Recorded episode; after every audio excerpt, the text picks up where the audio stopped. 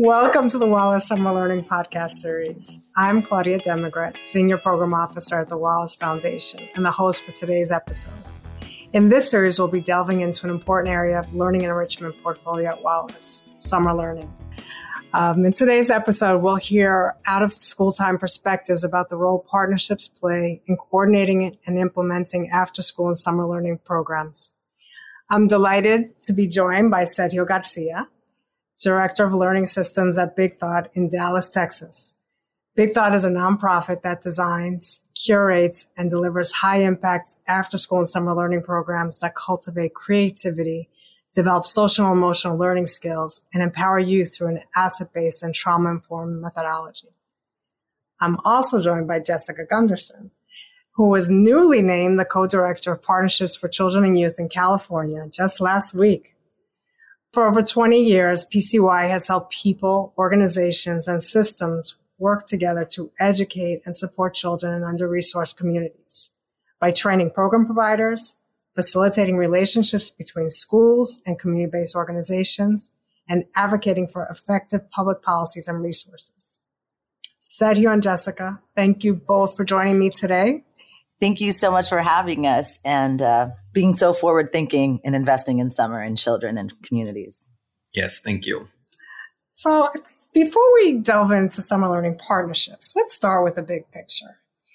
When I started running summer learning programs more than 25 years ago, we had to do a lot of cajoling, convincing, and cobbling together resources um, all over the place the importance of summer as a time for learning has really solidified over the last few years.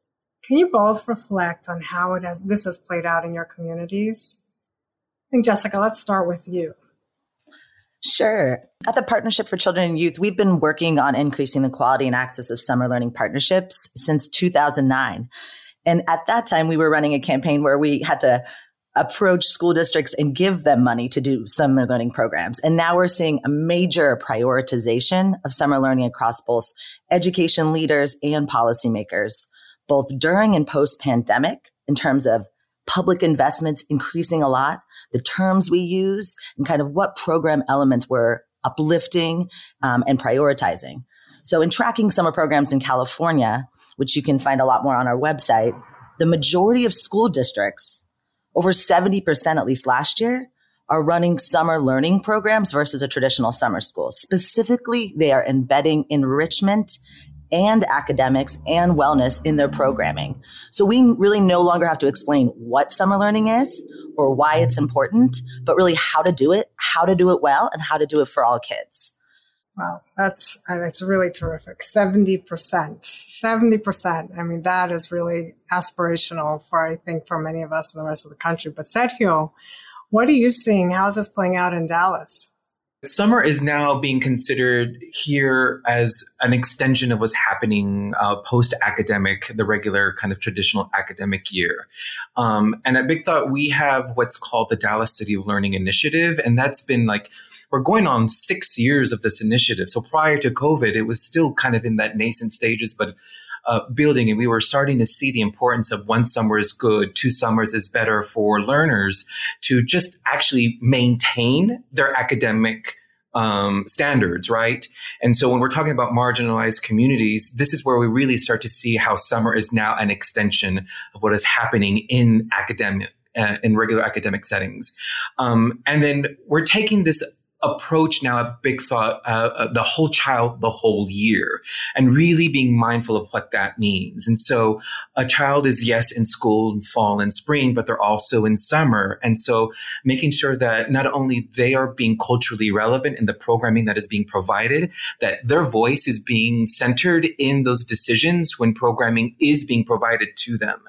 And in that, being socially, emotionally aware and, and providing those skills and those tools necessary necessary not only for youth, but I'm going to be honest, with our providers who are doing that too. So starting from them with social emotional foundations and then bringing that to the youth in that same space. And that's been an integral part of how Big Thought and Dallas City Learning has been moving forward through summer and summer learning and engaging the communities and in making sure that not only, like I said, youth have a voice, but communities have a voice in how summer learning is being um, imagined and provided. OST intermediaries are really a special breed of organizations and not necessarily easily understood and quite varied in, in your approaches. Let's just talk a little bit about the role that you play uh, and how, how that looks in each of your communities. Big Thought aims to close the opportunity gap. And too many young people grow up with in environments that don't, you know, empower them um, or allow them to discover their own greatness. And so we recognize that income and community resources, race, and even English proficiency can be barriers on how they imagine success and how they imagine their greatness. And so as I mentioned, we keep continue to center youth in that in, in, all that program delivery and and the engagement that we do. And so we aspire to give them the skills and the tools necessary to imagine and create their best lives, is what we say. And we are creating creators. I'm wearing my I'm a creator t-shirt today. And it's really about this creator economy that we've been hearing a lot about and how creativity is one of the top skills that um, is being looked at through by employers and by higher education. And so we can't do it all on our own, right? Big Thought can't be doing the only thing out there. So we recognize that we need community partners. And so we are creating creators through them. We are creating creativity and creative moments and opportunities for them all. And so that's what Big Thought is trying to do by closing the opportunity gap and giving the skills and the tools necessary for youth to imagine and create their best lives. Yeah, what I've always admired about uh, Big Thought is how well you work with uh, municipal, with the school districts and with mm-hmm. the parks department and all of the actors and entities pulling it together and brokering some of those partnerships. Jessica, can you share a little bit more about the partnerships for children and youth and how uh, your work plays out in California? Yeah, at the partnership, we really believe to make positive change at scale, practice and policy must be interconnected. And the voices of experts, namely students, families, and staff, must drive both vision and implementation. So that's what you heard Sergio talking about, right? The voice of students shouldn't just be in daily program. That should be in the capital. That should be um, on the desk of policymakers as they're making these investments. So we work both hand in hand with the field. And we also are working in the state capital um, to really be grounded in both worlds and translate and navigate between them. Being at the intersection of policy and practice gives us this unique ability to understand how the puzzle pieces fit together in really complex systems and act in strategic ways to make positive changes that benefit children and families across the state. And in real time, what we're doing, we're driving and building kind of a user feedback loop to build coherence at all levels from developing and informing what a legislative proposal looks like to what is the nuance of funding um, regulations to what does a model school board policy look like um, around summer learning to what is a daily schedule? So it's really about building this coherence from the, the classroom experience the outdoor education experience we want for our young people to how these programs are funded. Um, and without coherence you just you know students and staff can fall through the gaps. And too often, um, particularly when there's not enough resources, we default to a low quality. All students deserve the highest level of opportunities to be creative, as Sergio said, and to thrive. Well, hold that because we're going to get to quality shortly. But I want to talk. I want to. I want to step back because I'm hearing this through line, right? The through line from the grassroots to the grass tops, and it's all driven by student voice and choice, which you've you've spoken so well about. Let's just talk a little bit more about one of the main contributions of intermediaries, which is to facilitate partnerships for summer learning. It's what I call creative matchmaking. Those partnerships can then tackle common barriers and then elevate the quality of summer learning pro- programs, as well as, as focus on engagement, not only bringing young people and their families into programs, but the what and what, how you're designing programs to engage and excite young people. Um, this is this is often perceived as daunting by by um, folks that are starting out or more early in their early days, um, and they're hungry, really hungry for examples. So let's break this down a little bit. Jessica said here, what are some of the benefits of intermediaries and the partnerships they can broker? And how is this playing out in both your respective communities? Wow, that's it's it is it is a daunting task um, when you're talking about building relationships and building um, uh, collaboration. And so I do take a very grassroots approach to that. And a lot of that is let's break bread. Let's let's come together and uh, I'm going to step back and let you talk cuz often more often than not the, the community partners that, and organizations that um, we collaborate with as part of the Dallas City Learning ecosystem is just this like what are the things that you need that I can hopefully bring to the table? And being privileged enough and recognizing the privilege that an organization like Big Thought has to be able to broker those relationships. And so building trust is an essential part of how we are doing that. And sometimes that is just really sitting down, having a cup of coffee with somebody, listening to them, and making sure that I'm shifting that power and that privilege in a way that is being mindful for them and being um, being a way for them to have a voice. And, you know, we continue to hear that and say that, like, whose voice is at the table? And so it's just starting to reduce those barriers of entry just by being there and going to them, not having them come to you, but going to them and being mindful about that. And that's, those are some of the ways that, uh, I specifically in Dallas have really started to build this ecosystem of learning, we call it. I, I, like to use the word ecosystems because they are living, they are breathing, they're ever changing, they are expanding, they are contracting. Um, as we saw from COVID, they contracted, and now we're ready to expand. We're blooming and we're blossoming. And so it takes a lot of that um, conversation and language understanding to be able to make sure that trust is happening and that um, they are still continuing to be heard. Yeah, in California, I would say the starting place is really how to leverage all the assets, environments, and adults in the community to serve the most kids with the best programs. A big part of what Partnership uh, for Children and Youth does is to help school districts realize they don't have to do summer alone just like we want our young people to understand you are not alone in this.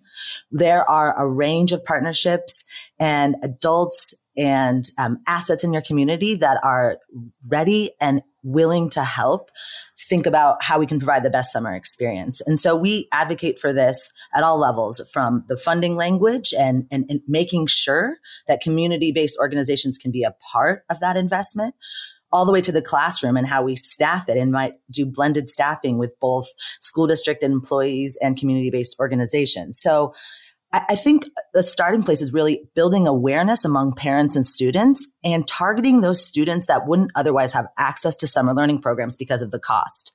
So we see school districts being very intentional about outreach. So for example, in Davis Unified, they make sure the week before they open up registration, each school comes up with a list of students and they do direct outreach to all those students and all those families and open up registration several weeks earlier for specific families to make sure that they have that opportunity to get into programs.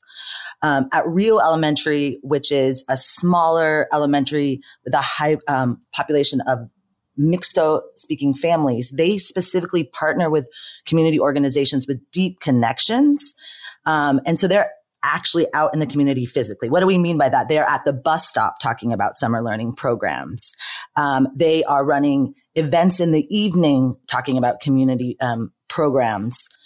What we saw last summer too is mental health services and counseling really increase. And so how do we facilitate that is you see either communities partnering specifically with um, community and regional health organizations such as Klamath Trinity Joint Unified. They partnered with their tribal mental health wellness organization who has cultural values that are really embedded in the community. And they didn't just serve the students and the families, they're also serving staff. So I, I want to highlight that what we saw last summer is um, how are we providing wellness services also to our staff and how do we build out, uh, we work specifically to show a range of different schedules that um, programs can use to ensure that staff are getting the breaks they need. They're getting the, the support and professional development they need as well. So those are just few examples. We see a lot more school districts in, investing in, you know, one-on-one outreach um, and with a diverse set of different um, communities. Yeah. I love I love those those uh, examples, and I'm just even reflecting. I know that Big Thought had a community provider that that uh, taught mariachi as as part of the enrichment, right? So they're yes. robust academic in the morning, and then mariachi what what more is like culturally re- relevant, responsive, activating your community um, elders to bring this incredible art form. So it's just it's tackling so many different things and in- integrating so much. We know in our field and in, in many many fields and and many of the human service fields, we're facing a number of common challenges, and they're not. And t- transportation is huge, and also um, we're, we're facing a lot of staffing challenges. So I'm just wondering, you know, maybe you can kick us off, Sergio, and just share how the summer learning partners in your communities are coming to, to, together to address these challenges this summer. Yeah, thank you. Um, kind of to what Jessica was mentioning earlier about this blended staffing with community partners. And so saying to um, the schools, like, you don't have to do this by yourself, right? We have skilled learning professionals here. But in that, it's also recognizing that just because they don't have a bachelor's or a master's in education, quote unquote, um, they are still educators. They are still practitioners of education. And so when they recognize that the programs that they are providing is skills building, is giving the tools necessary for success, um, then they are able to you know, add capacity to their classroom, quote unquote, add capacity to their staff.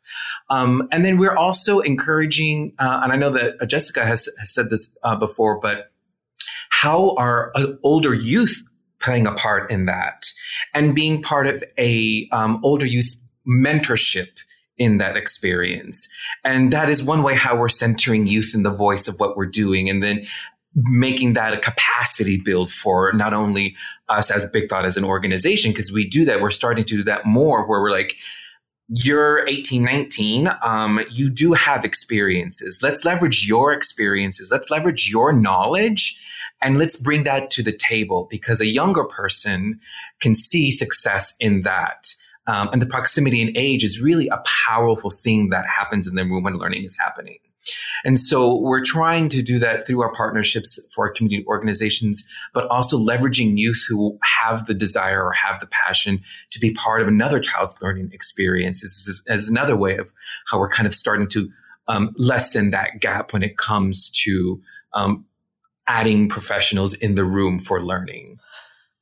Before I jump into challenges, I, I, would be remiss if I didn't talk about choice. And I wanted to mention that choice we saw choice being the secret sauce of summer last year. And, and that cuts across all. So what am I talking about? I'm talking about giving families a choice. Do I feel comfortable in virtual or do I want something in person? That's giving students choice. We saw a lot of school districts letting kids pick which enrichment they wanted and they got a different opportunity each week. How did they recruit teachers to be in their program? Choice. What do you want to teach? What are you passionate about? right? So for the first time, I saw choice not just about um, an empowerment strategy for young people, but really for adults as well. How do we let the adults that are working in these programs or serving in these programs also have choice and give families choice? So I wanted to just start there because I, I that was like one of the silver bullets we saw last summer was choice and it cut across again operations to programming um, so I'll start with staffing because it's our number one challenge. And it's our responsibility as an intermediary to identify best practices and share them widely. Administrators and staff are so hungry for ideas, but they don't have the bandwidth to seek seek them out and know what's going on. So that's really where we see our role is to share that and then even, you know, facilitate peer learning where needed. So this last summer, um, we saw Los Angeles Unified, the city of LA, and a local intermediary co-host and advertise job fairs, right? So they were collectively looking for staff across different agencies. It wasn't just each program for themselves. In summer 2021, um, both in Sacramento and Elk Grove, they hired high school students to staff as summer programs. And this was so well received that we see it's really growing. And we actually created a fact sheet on how do you pay students because there's a lot of nuance to it. And so when you're working with school districts and um, community based organizations, sometimes you need to break that step down one by one. And that's where we step in.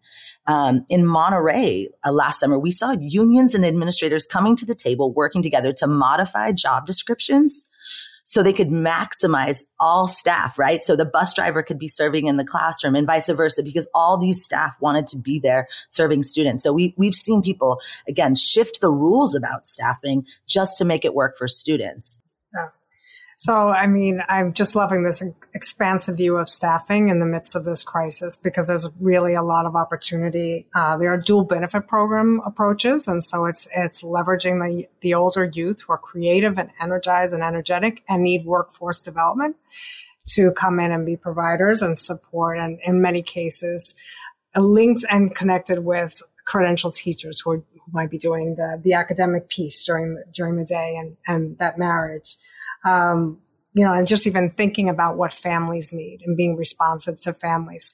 You know, we know that partnerships are beneficial. We've been talking about it and you live and breathe it. Um, this is something that you've both dedicated your careers to, but it's not that easy, right? And, and we know that it's a lot more than, um, you know, maybe signing a piece of paper on the dotted line. Can you just talk about what it really means to build effective partnerships and the concrete steps that you say you, you have seen communities take to uh, really manifest the, the, the best opportunities and benefits of partnership?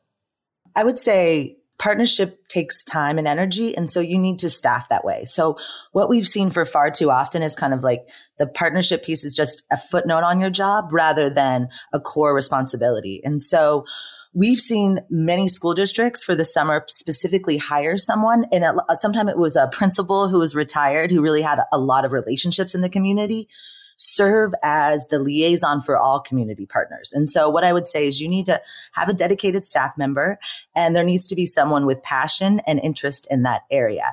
Um, we've also seen um, a regional approach. And so these community foundations and other community partners can really be the relationship and the glue um, between kind of school districts that are sometimes, you know, overworked. So um, I think they play a fundamental role. So a lot of times you want these intermediaries that have relationships with both. What's also really important to trust in this partnership building is reflection, right? So last summer, I, I knew people that brought in 20 different partners and they said, that's too much.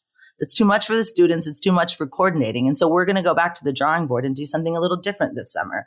So I would say just a fundamental piece of this partnership is also at the end of the summer during the school year, let's reflect on together what worked and what didn't work. Like any relationship, there's, uh, a, it can be bumpy. So it's more about keeping young people and the programs at the center and then also providing that time and space to reflect on what's working and what's not. Yeah, I really love what you said there about that reflection because, you know, here at Big Thought, that is a large part of what social and emotional learning is and practices are, right? Is the reflection in this. And so if a partner doesn't know what they are needing to grow in, um, how can they become better or how can they really be mindful about the programming that they're delivering? That said, uh, a lot of the things, the way I approach it and the, the way we start to build relationships here is, as I mentioned earlier at the beginning of this, is breaking bread, um, letting them have a voice and hearing from them and seeing how I can't leverage the resources that Big Thought has and the relationship that Big Thought has to bring to the table for them. And another thing in that, uh, you know, I also mentioned the whole child, the whole year. And so when we're, that is another relationship that we need to be mindful of when we're building these um, collaboration, these partnerships. And so understanding that a one and done attitude is not the way we need to work, is not the way we need to build a relationship. How can we continue to cultivate that by going back to the uh, communities, by going back to youth? Um, because not for nothing, if we're going to have real talk here, you know, there are a lot of abandonment issues in marginalized communities. And so they're not going to build trust and they're not going to build the trust enough to be able to learn something and succeed if you're just going to be there one day and then gone the next and never come back again. And so making sure that you're being intentional about your longevity is another way of how we're starting to build and understand effective partnerships when it comes to this kind of community engagement, this ecosystem building. And so for me, that is how we've really started to expand and solidify what Dallas City of Learning, uh, the Dallas City of Learning initiative under Big Thought is, is this making sure that we are continuing to go back into these communities year after year, summer after summer. Now, you know, the whole year, the whole child and being mindful of that because we don't want just to kind of go in and go out and not come back again because that can be traumatizing to be perfectly honest Right. And, and I know that, you know, each of your organizations, I mean, you have that convening role. So it's convening all of the partners and, and you know mm-hmm. that your partners have been extremely stressed and stretched beyond humanly possible in the last few years. So it's, it's also giving them tools in their hand. Those reflection activities, what I've seen from interacting with you is you have very, you have codified systems where you have tools that support reflection and feedback and help partners improve also so that, that they're getting better year after year in terms of the kinds of services they're providing and how they're meeting young people where they are. I want to also go back and just talk a little bit on how you make connections with smaller providers and medium sized providers to different sources of funding so you can bring them to the table. I mean, so the work that um, I do within learning systems at Big Thought, we actually have a small um, kind of we. I don't want to say micro grant, but you know, um, I have a pretty decent budget to give to um, our partners to be able to add capacity because you know we know they can't do the things without money, right?